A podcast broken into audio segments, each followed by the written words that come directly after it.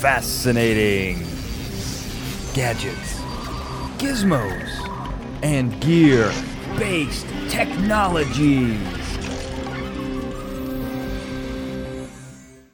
Welcome to Fascinating Gadgets, Gizmos, and Gear Based Technologies. Now, this is the show that takes your favorite fictional science and technology and we make it a reality. We do that. We are the Brain Trust. I am the analytical mastermind, Daniel J. Glenn. With me, physics phenom, Dr. Michael Dennin. Well, it's great to be here, Dan. I'm very excited, though I feel like I'm I've sort of lost the streak a bit.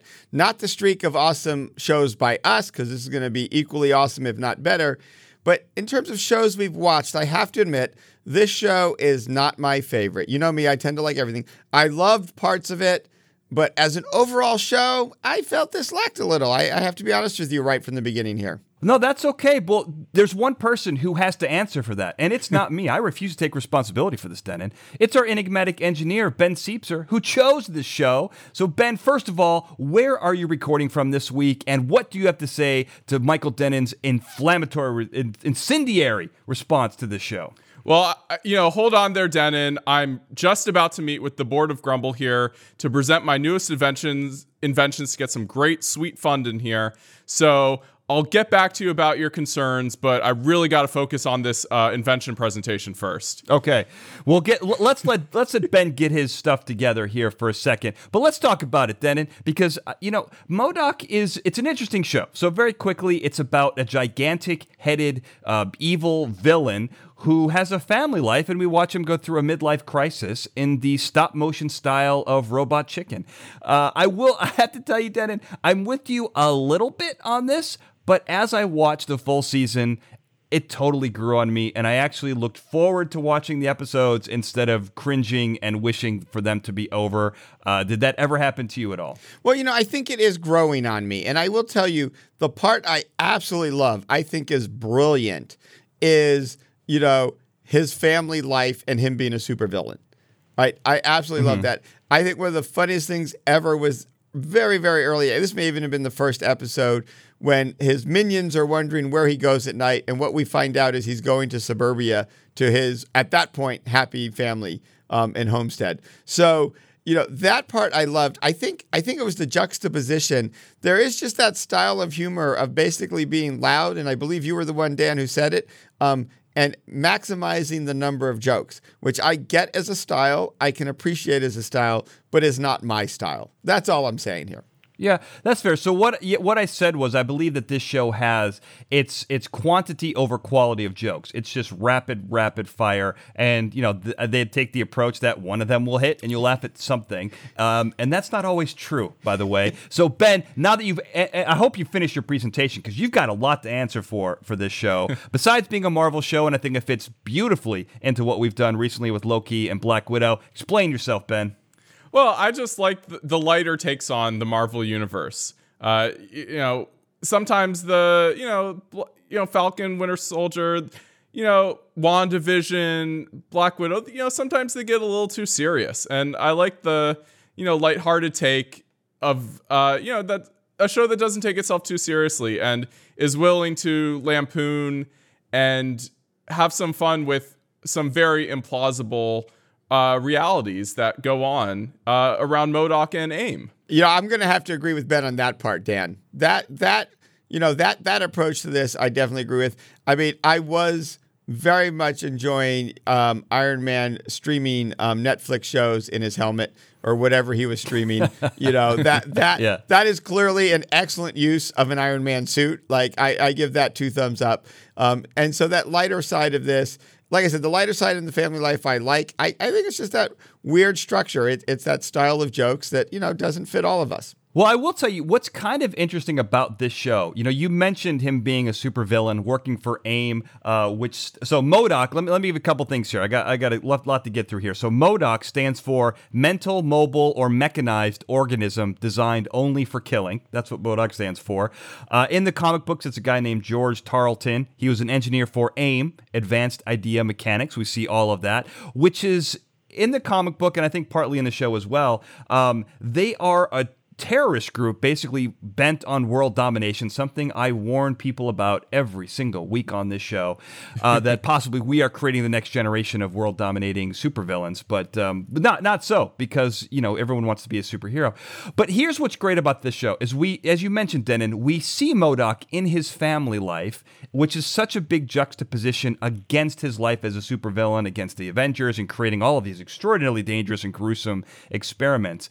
So as when this show comes out, I will have interviewed um, a guy about the MK Ultra mind control experiments from the CIA, which I have an error coming up later on in the show. We'll look out for that. Uh, but what's interesting about that show is the MK Ultra experiments for the CIA were run by a guy named Sidney Gottlieb, and he performed some of the worst, most wide sweeping, um, incredibly criminal activities throughout the, the 50s and the 60s for the CIA but had a home life that included living in the in in the country, having a farm, four kids. It, it, was such a bizarre Dexter, you know, like a Dexter life where his you know his working life was basically a supervillain, except he worked for the American government, and his home life was this beautiful, idyllic suburban life. And I see that in MODOK This show feels like the comedy version of of Sidney Gottlieb's life uh, in in you know in real life. Now, I, I Dennin, I know you haven't read that book at all, but is did you get any kind of sense of that, or, or is this really a true comedy um, that you didn't really see the terror and the horror involved? Oh no, I, I I would agree that it's fascinating to get this dual insight into a person who's planning to take over the world. Look, he he takes his wife back in time to try and rekindle their marriage, and he's torn between going and killing his archenemy um, and actually making her happy and he chooses killing his archenemy. Um, clearly, uh, understanding why his marriage is in trouble at that point. Um, the fact that he has an archenemy, like anyone who's married knows, there's no time for archenemies. Um, so, so you know, I, I, I really do like that kind of. That's like, like I told you, that was the part I loved. This juxtaposition of evil empire, but um, family man. The other thing I really like is just putting a lampshade on this whole evil empires as a profitable business being a total fantasy. You know, AIM is going bankrupt because who's going to hire AIM when they're doing all these shenanigans? Where where's the money come from? I really enjoyed this idea that a company these evil corporate this evil weapons organization ends up bought out by an evil social media company because that's the only way uh, companies like that can be profitable and get money in the modern age. well, you know what's what I like about that is in some ways what I saw uh, was a parallel to our own world, and what I mean by that is when we looked at Loki. We looked at variants, you know, we looked at how in, there can be different versions of an individual person. But with this show, what we're really looking at is a completely alternate reality of the Marvel universe, which I really liked and I want to talk about. But I did notice a couple things that were very similar, and I want to get your take on it. When I was looking at these characters, you know, Dennin, you kind of reminded me a little bit of Austin. Um, I kind of thought of myself as MODOK, you know, a big-headed dope, kind of always running his mouth. And you know, as we see uh, the the evil super genius, super engineer Arcade looks comedically like Ben, especially with his intricate inventions. Did you guys see these parallels, or am I the only one? Well, as the analytic mastermind, Dan, I think you analyzed this quite well. I was not thinking that way. Um, and I think that was because I was spending my time trying to figure out if I liked the show or not. So.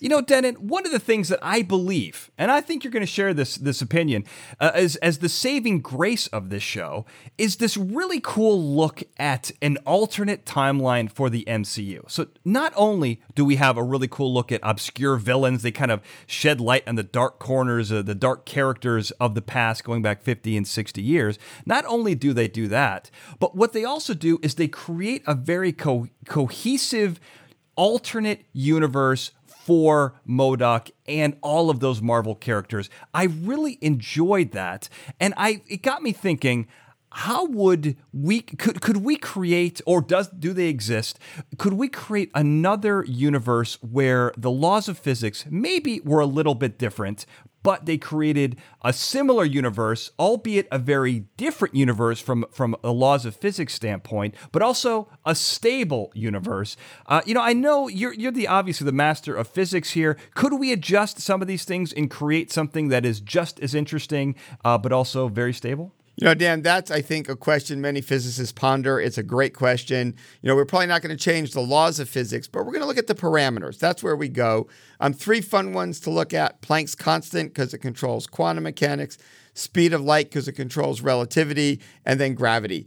Planck's constant in quantum mechanics is the really dangerous one. The best example of that is what we know about DNA. Planck's constant and quantum mechanics makes DNA very stable but it also mutates at a good rate so that you can get evolution. Without Planck's constant being where it is, you either get massive mutations and you never like survive, you're a blob, or you get no mutations and you stay a single cell. Both bad options.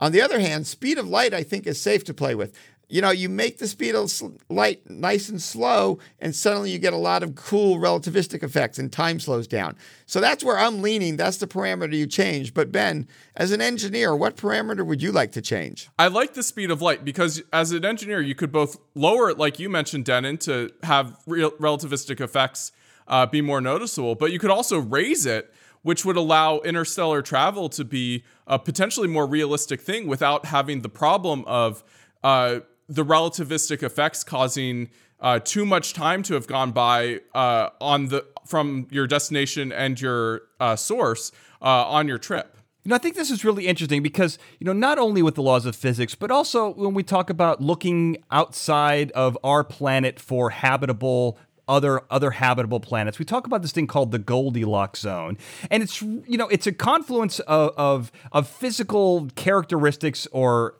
um, you know, situations, environment where everything is just perfect. And as you mentioned, Dennin, the laws of physics here are obviously very perfect. The, the conditions for life here are, are, are very perfect.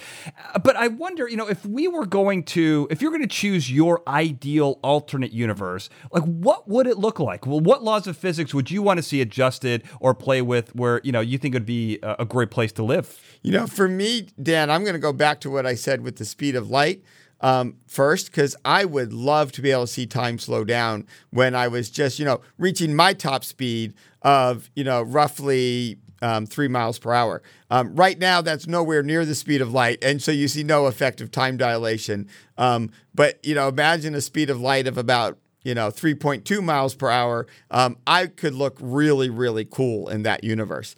Um, the other possibility, of course, is to mess with gravity um, because I could probably make myself, you know, a, a little lighter. You know, I could lose, according to my doctor, uh, I could really afford to lose a few pounds um, for heart safety and health. Um, and I, you know, I like eating my cookies. And so if I could just adjust gravity down a bit, all those physics experts out there know our weight would drop.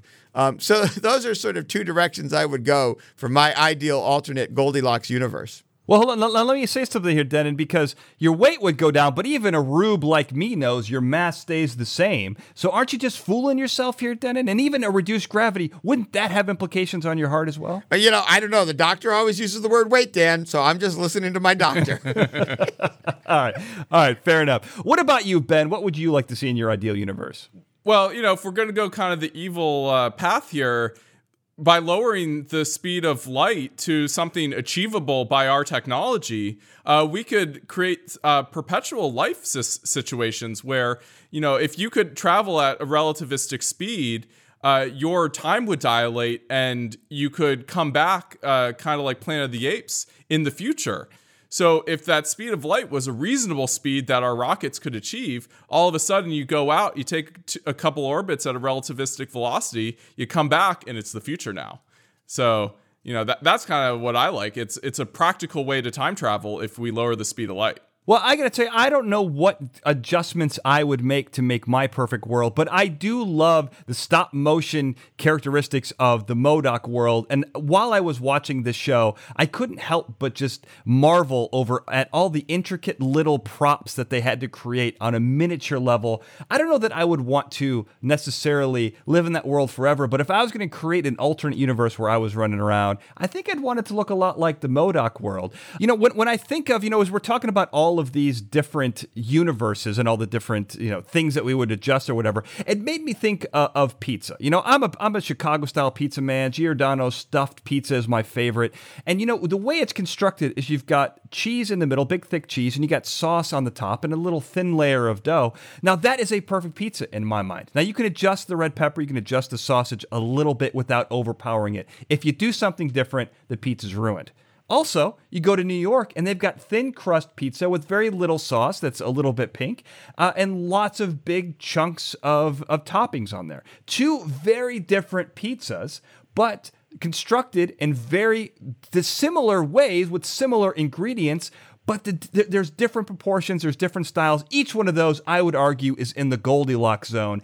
That may be a little simplistic for the laws of the universe, but this is kind of what I envision when I think of alternate realities and how they would be different. Well, you know, Dan, I, I don't think it's simplistic at all. And I'm going to go out on a limb here and um, steal that. I will cite you and reference it when I use it in my classes, but I think that is the Perfect. ideal model for the uh, what happens when you vary the parameters of physics you know, in physics, we joke about liking the spherical cow. I'm going to go with the circular pizza. Um, and so I think it's a perfect model. But you know what? That pizza made me think about, right? The pizza is surrounded by people in the pizza place right? And and the people that you're surrounded with and the different environments you're in can lead to very different outcomes. And it does make me wonder if this is less about changing the laws of physics or if MODOK's world is more about sort of changing the environment and the people he's surrounded by and the pathways by which he gets to different places you know, I like this idea of what would it be like if things were different around you.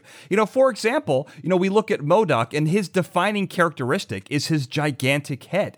You know, this is a real thing. It's called macrocephaly, and it's you know, there, there people, children can be born with gigantic heads. I don't know if that actually correlates to more brains or more intelligence. I'm not actually sure that there's any correlation there.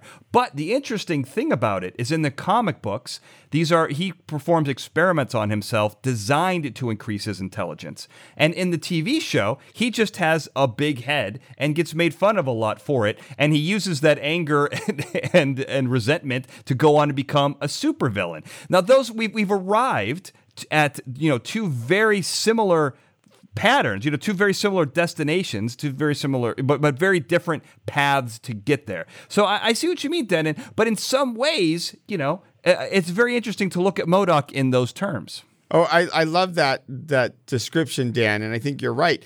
And it, it really is interesting that you can start with differences and end up in similar places. And of course, we see that in evolution, you know, convergent evolution, where you get to similar solutions from very different paths. So um, maybe that's really just what the TV show wanted to present to us. Um, is a subtle Darwinian lesson in convergent evolution by getting MODOK through a different path. Yeah, well, I think it's kind of more convergent storylines. Uh, Mod- MODOK is also the uh, subject of the newest Marvel video game that I played recently where he he mutates his uh, head into being he starts as a normal person as George Charlton and he mutates himself using stolen uh, super soldier uh, juice serum well more like Captain America's blood but anyway he he turns himself into MODOK using super soldier stuff. And you know you get you get to that same endpoint but in three very different ways genetic uh, self experimentation and super soldiers so, you know, convergent storylines, not necessarily evolution. Yeah, it is interesting to see how people, you know, especially in, it's easier to obviously look at in fiction, uh, to see how people can have similar beginnings, different paths, and arrive in similar destinations. Uh, because in all of them, you know, he's got this hover chair that he sits in because this head is unwieldy. I mean, it, it's impossible to really move around. I mean, I don't think anyone's neck could really support that gigantic head. But he's got this hover chair, and I like the hover chair because A, it's pretty cool. But to me, the defining characteristic of this hover chair is just how how agile it is. It gets him around everywhere he needs to go, so it completely replaces his legs in some way. And I imagine, from an engineering standpoint, Ben, this has to be really difficult to uh, to really get right. The chair is really interesting because we see how it, it lifts very clearly. There's like some sort of giant rocket on the bottom. We all can understand that, you know, it, it just holds his weight up. But we don't what we don't see is how it maneuvers. We don't see like lots of little jets like a like a rocket uh, craft would have uh, that control his attitude and his uh, pointing. So uh, one possibility is there's some really cool gyros in there that help uh, with his yaw and pitch, but you still have to un- you still have to appreciate that there's some sort of uh, non-reaction thrust going on here that can somehow act ac- against the Earth so that he can maneuver into these tight spots. So there's some sort of maybe gravity manipulation going on here so that he can go, you know, translate side to side and not just float. I do wonder, you know, I was thinking gravity manipulation. That was the first place I went, um, Ben. So I'm glad you mentioned that. But, you know, I do wonder there's sort of two extreme technologies you can go. Gravity manipulation, which is an extreme technology we don't really understand at this point at all. We could use some general language around. But I wonder if he's just very cleverly using the Earth's magnetic field and it's a magnetic manipulation system. I mean, he is surrounded by an intricate um, sort of metallic shell that you could imagine sending eddy currents through and using those currents for very refined um, magnetic manipulation and control. Because, like you said, the, the key part's done. He's got the lift. And Dan, to your point, his agility um, doesn't necessarily require a lot of force once he's made, made his lift because there's not a lot of friction there. And so the side to side motion might be all magnetic. It just requires very specific movements that I just found very interesting. You know, even to you know move into corners, to float around, to not bump into everything all the time. Uh, you know, I, I really like the chair because it's it's the one thing that we see all the time. Because this show has a lot of gadgets in it, but this seemed to be the one that I could actually see being invented. Although the other one that I think I could see being invented, um, not necessarily out of necessity, which the hover chair is, but this one out of you know just the, the or whatever. When they come into town and you want to get drunk fast, uh, the drunk the gun that makes you drunk that we see in this show, I think someone would want to do this. Some some genius frat guy, if that even is not an oxymoron, I think that they could come to terms and create this gun. I really thought this was kind of funny. And so basically, it's a gun. You shoot it at, at somebody else, and they become instantly drunk or act drunk or whatever you want to say. I, I like this invention. Dennin, I'm curious, how would the physics work here? There's got to be a couple ways that we could tackle this, you know, as as a as an invention. Well, well, Dan, I think um, to your point, genius frat. Um, uh, people have already invented this. It's called the super soaker filled with alcohol. It just requires exact aim into the mouth of your opponent. Um, and, and enough alcohol in the super soaker, you're done. Now, they don't visualize it this way in the show because I think that is um, intellectual property that's kept very close um, mm-hmm. and, and, sealed. So they couldn't present sure. the actual drunk gun on TV without being sued. Um, I, yeah. I, think that's the real problem. But, you know, it, it is an interesting question because you mentioned they appear to be or get drunk. Um, which does raise the question of, besides the super soaker, could this be some sort of brain manipulation? Basically, an electromagnetic ray, uh, you know, electromagnetic mm-hmm. effect that influences the right part of the brain, which I clearly am just talking about randomly, and Ben has expertise in. So I'm going to turn it over to Ben. Yeah. So it's interesting because when you're when you're drunk, you have th- that effect comes from having a- alcohol in your system that messes with your neurotransmitters. So it's certainly possible that you could instead have some sort of system that kind of gives your neurotransmitters a little kind of kick or mess up that persists for a while. Uh, it, you, you could certainly do something like that. Uh, I think the easier method, though, is just injecting some alcohol straight to the bloodstream, you know, skipping the mouth, because that takes a while. Um, and require and and some of that alcohol gets broken down by your stomach. You know, it's very inefficient. You really just want to go straight for the you know, raw grain alcohol right right to the veins. Like that's the way to go, I think, with this uh, more of a tranquilizer dart situation. Well, so I think you know, Dennin, I think you might be with me on this. That goes right in line with Ben's obsession with blow darts. Oh yeah, no, I think I may be wearing the hat, but but we know Ben's the blow dart expert. um, but it does make me think of a, another way to do this, right? I, I like the idea of direct um, sort of injection of alcohol, but there is also you know, possibly sort of a metabolic effect you can occur and generate at a distance. Um, this is really sort of the most, um, shall we say it, you know, skeptical or, um, you know, dangerous technology that I don't imagine quite how we would do. But fundamentally, right, chemistry is the exchange of electrons, it's electricity. So again, using some sort of correct electromagnetic field that you generated perhaps you create chemistry um, in the body that mimics the generation of alcohol. Um, obviously, we're doing metabolic processes all the time, and maybe you hijack the person's metabolism. Maybe you do something to our favorite biological um, situation gut bacteria. Dennin, th- well, that's a real thing. There, there's a syndrome called autobrewery syndrome where our gut bacteria, there are people whose gut bacteria make alcohol, make too much alcohol, and they end up at a, a low level of drunk basically all the time. And you know, if they ever get uh, breathalyzed or have to take a, a blood alcohol test, it'll it'll show up a significant amount of alcohol in their bloodstream, even though they don't have the effect of being drunk, because they're always a little drunk, so their body kind of gets used to it and works through that situation it's a pretty scary thing when, uh, say, the police would always think you're driving drunk. Well, I mean, you are always driving drunk. Though. True, but you're not driving impaired. But but Ben, does this then explain why, um, without drinking any alcohol, people would come up to me at high school dances and say, "Wow, you seem really drunk. Did I maybe have this disease without knowing it?" Uh, perhaps. Uh, you know, maybe you want to take a little uh, blood test and see if you're always uh, always drunk. yeah, I just thought it was I was a really bad dancer. well, both can be true at the same time, Dennin. Let's not forget okay. that. Um, I, yeah, I mean th- that's really crazy, Ben. I don't think I realized that you could have that. I mean, would you have to have like a doctor's note that you have to show to you know law enforcement officials as you you know drive auto, operate your automobile? Well, it's been a problem because there were some people who were. Uh, always on the eye of the police and they did have to get medical testing to prove that they actually had this situation so that they could uh, clear a DUI off of their record. Wow, that's nuts. That, I mean, even I learned something on this show. What does that tell you? How great is this show? Uh, I mean, that that's absolutely incredible. And I'm actually afraid of what you guys are going to say next because you know one of the other guns that's in this show is a black hole gun.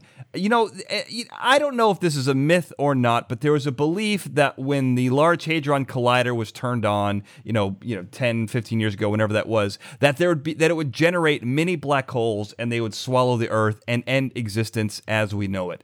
Like most proclamations like this, it turned out to be absolutely sensationalized, uh, probably mostly for headlines. I don't know if there's actually any fear with this. So, first of all, my question is was it a possibility or was it absolute uh, horse pucky? or uh, and and or you can do whatever you want with this. Um, is it possible to create many black holes like that? Uh, I'm curious about the physics on this first, Dennin. Well, you know, the, the interesting thing is no, it was not a risk at any point. Um, but the other answer is yes, you could create them. It, you know, the, the thing about black holes are it really is simply if you take whatever mass you have and compact it close enough, it'll eventually get so dense that there'll be an event horizon, a distance away from the matter that light can't escape out of it. Um, but that does not mean that this thing is infinitely strong at sucking everything into it. That's the most common myth about black holes.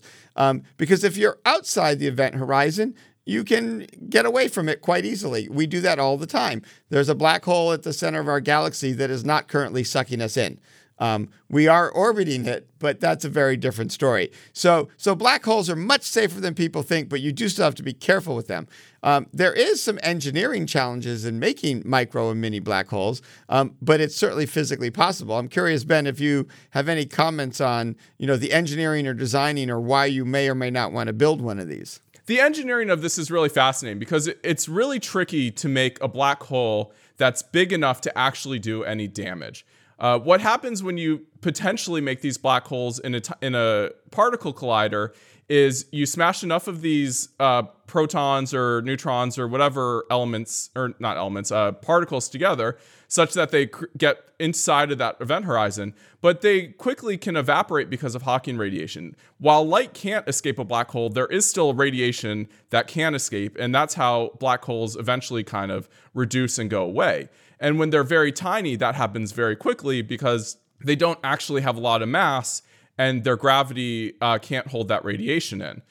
Uh, so, to create a mini black hole that actually has enough mass in it to do damage, you actually would have to put in enough mass such that the things it's near uh, actually could be you know, are kind of on the same order of magnitude of mass. So if you wanted to like swallow the Earth, you're going to have to create a black hole that has gravity that has mass in it that's kind of similar to Earth. Otherwise, uh, it'll just evaporate or kind of get absorbed by Earth and destroyed. Wow, that is. Uh, I guess I didn't really think about that. Um, but you know, when when you mentioned Dennin that we are circling a black hole currently, if we are rotating around it, aren't we kind of slowly moving towards it, like um, you know, like a turd down a drain? No, not necessarily. I mean, you can look at the the moon is not well for other reasons. The moon and the Earth might get closer together, but not really because of gravity it turns out, you know, once you're in the right circular motion, your your the force of gravity is just causing you to go in that circle, not move any closer. And that's the hard thing for people to understand. It's like that.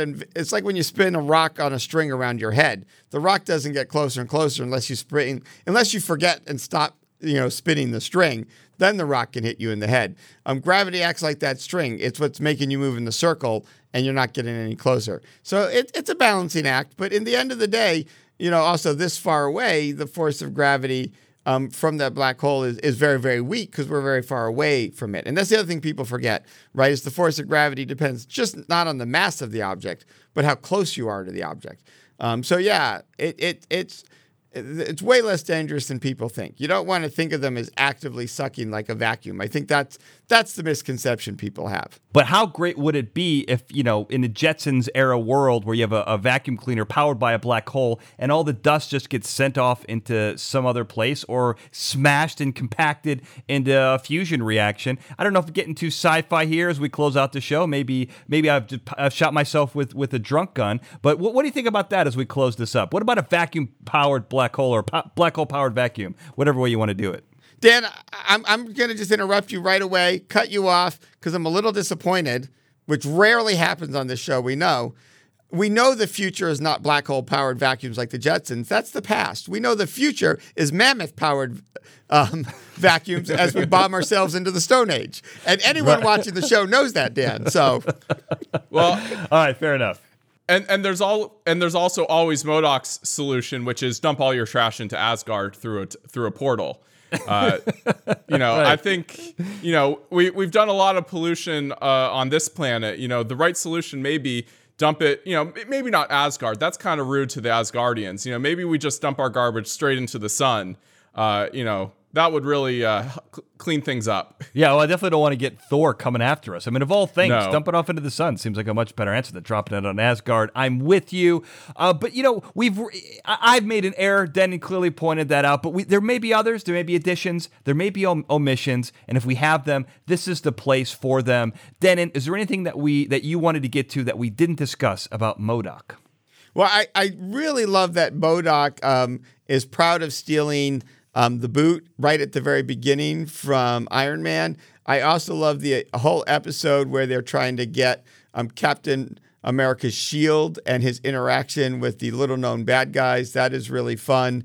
I, I, as I've mentioned previously to the two of you, I love that 10 pin only has three bowling pins. I know 10 pin is the reference to, to bowling, and, and Dan, you kindly explained to me that he's part of a juggling troupe, so that mystery was explained. But I felt I needed to share it with the audience if anyone else was suffering from that same mystery.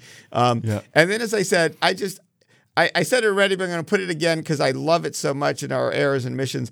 I just love when his minions first wonder where he's going, and he's going secretly in an underground tube um, to spend time with his wife and kids in the suburbs.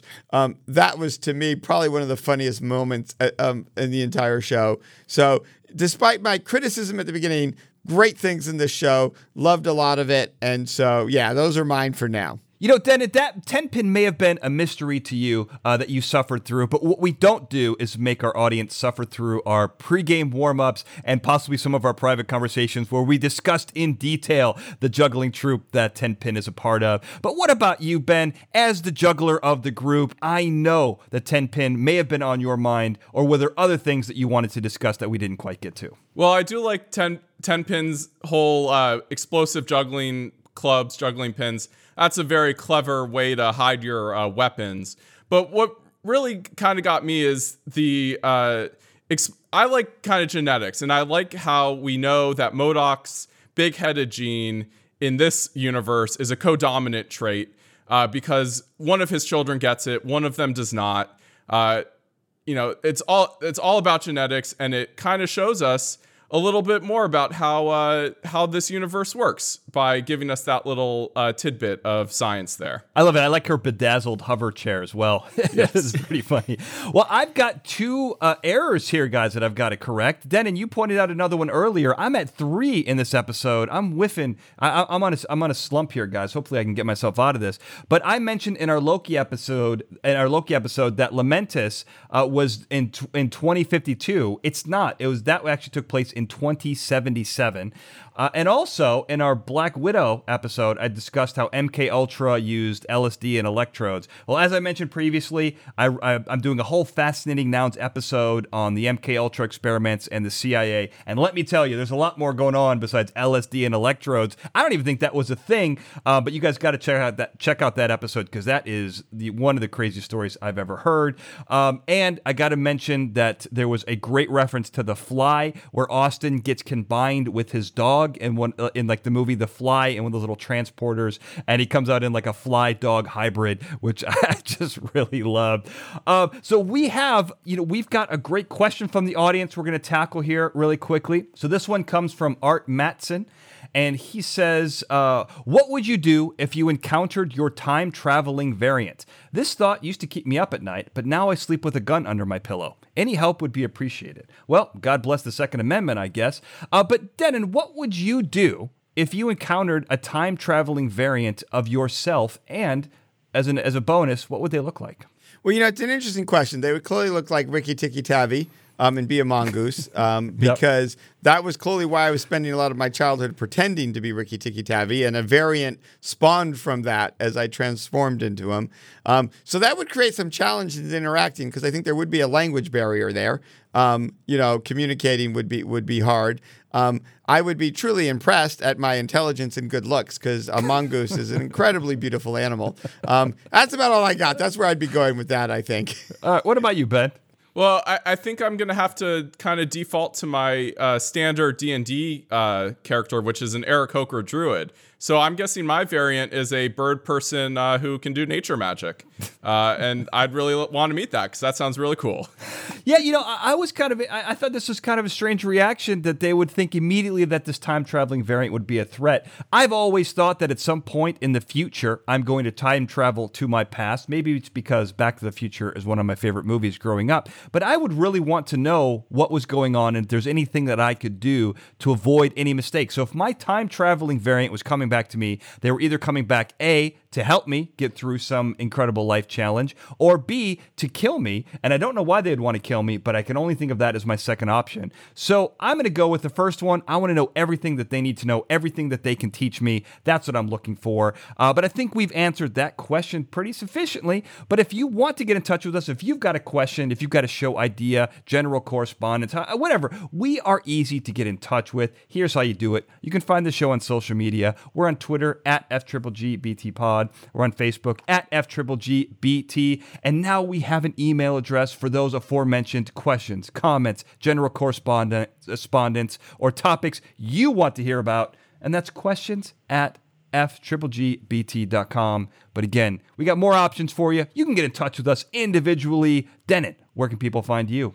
Well, well, Dan, people can find me on Twitter and Instagram. That's just at Dennin Michael. You flip my name. And then you can find me on Facebook. You need to stick in a prof there at Prof Dennin Michael. Ben, where can people find you? You can find me on all the major social media networks at B Siepser. And how do you spell that? You spell that B S I E P S E R. And I can be found on Twitter at Daniel J. Glenn, on Instagram at The Daniel J. Glenn, and on Facebook at Analytical Mastermind. And while you listen to this podcast on your favorite podcast platform, make sure you rate and subscribe. And if you're watching us on YouTube, give us a like and leave a comment down below so we can hear your thoughts. And hit that subscribe button so you can get updates on when our newest episodes come out. And finally, this show contains powerful scientific information. As a matter of fact, it is focused on world domination. But you don't want to use it for that. That's what supervillains do. And of course, you want to be a superhero. So do that, be that, and of course, inspire others to do the same. So until next time, thank you for listening. Fascinating Gadgets, Gizmos, and Gear Based Technologies is a Glencoe production and is produced by me, Daniel J. Glenn. The Fascinating Gadgets, Gizmos, and Gear Based Technologies introduction was produced by Daniel J. Glenn and Paul Sprangers, with music and sound design written and performed by Paul Sprangers. Now, of course, if you're listening to this episode and you've gotten this far, you're going to want to subscribe. Well, how do you do that? We're on all the major podcasting platforms, including Apple Podcasts, Google Podcasts, TuneIn, Stitcher, and Spotify. But if you're not already subscribed to those platforms, I made it easy for you. Go to our website, fgbt.com. You'll find links to those subscribe buttons and also links to our social media, both for the show and for our individual experts, the members of the Brain Trust. That's all right there fgbt.com. And before you leave, don't forget to check out our other episodes. You can find the link at the top of the page for everything we've got, and you'll notice that we've got both a YouTube version and an audio only version, depending on what you like. We got it for you. And if you do like those videos, you can go ahead and subscribe to those as well. We're on youtube.com backslash Daniel J. Glenn. And once again, if you like this show, you're going to like everything that I do. Go to danieljglenn.com to find out more. Thank you for listening.